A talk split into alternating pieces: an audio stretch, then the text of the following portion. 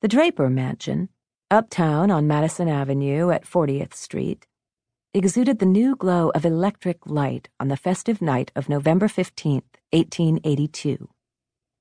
The National Academy of Sciences was meeting that week in New York City, and Dr. and Mrs. Henry Draper had invited some 40 of its members to dinner.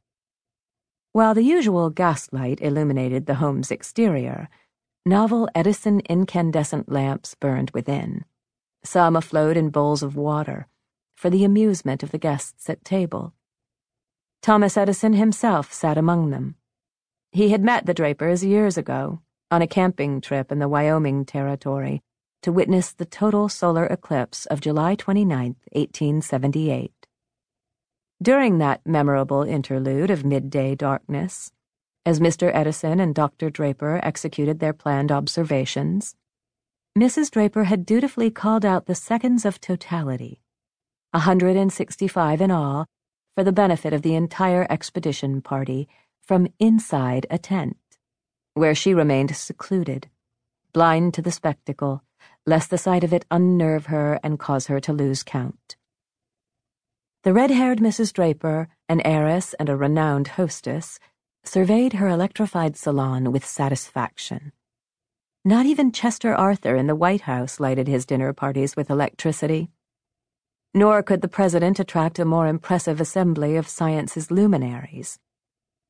Here she welcomed the well known zoologists Alexander Agassiz, down from Cambridge, Massachusetts, and Spencer Baird, up from the Smithsonian Institution in Washington.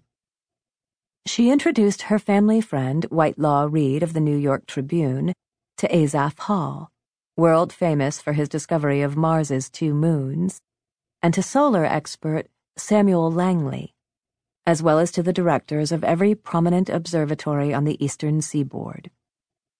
No astronomer in the country could refuse an invitation to the home of Henry Draper.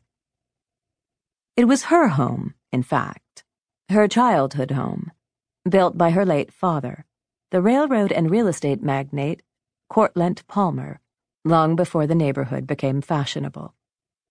Now she made certain the house suited Henry as perfectly as she did, with its entire third floor converted into his machine workshop, and the loft over the stable repurposed as his chemical laboratory, which he reached via a covered walkway connected to the dwelling.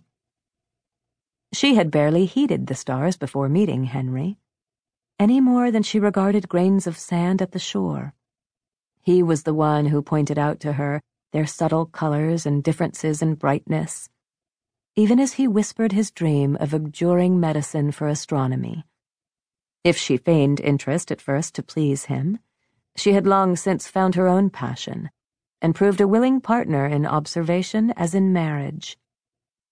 How many nights had she knelt by his side in the cold and dark, spreading foul smelling emulsion on the glass photographic plates he used with his handcrafted telescopes. A glance at Henry's plate confirmed he had not touched the banquet fare. He was fighting a cold, or perhaps it was pneumonia.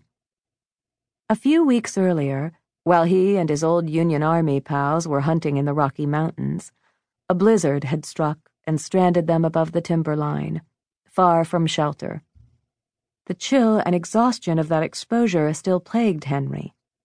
He looked terrible, as though suddenly an old man at forty five.